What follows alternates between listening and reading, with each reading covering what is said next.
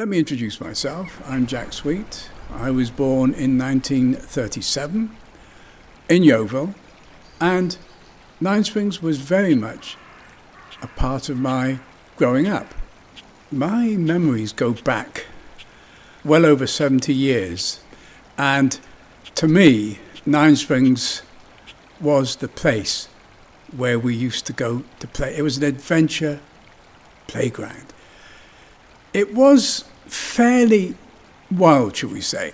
And for eight, nine year old boys, it was one of the, it was perfect. Because you could go in there, you wouldn't, uh, you couldn't cause any damage because it was, it was basically wild. Fishing was one of those particular uh, pleasures. In the two large ponds, the, the um, cottage pond and the uh, next one down, the number three, there were very, very large trout. And used to be fascinated watching these trout. It's a spectacle just to see these fish slowly gliding through what was fairly dark water.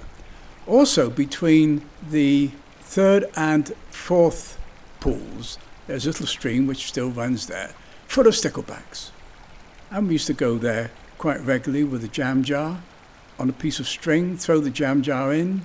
Hopefully, the stickleback would swim in and pull them out, take them home, put them in an aquarium.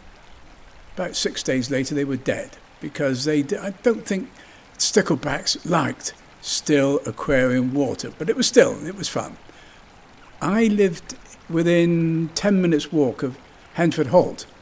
You would go across the railway line as you left Hendford and then up the slope into Nine itself. And on the right hand side of the entrance gate, there was a massive horse chestnut tree. It was superb from the point of view of getting conkers. Also, next to that entrance, there was a field full of apple trees, and there, of course, it was open for all the lads to do a bit of scrumping over the fence, up the tree, pick the apples, gone. Nine Springs was quite a, a good place to um, take a young lady. On the top path, there are, there are signs that um, the courting couples were quite happy to carve their names in the uh, bark of several very old beech trees. And one signature I found a couple of years ago, I think it was, was someone who'd actually signed his name.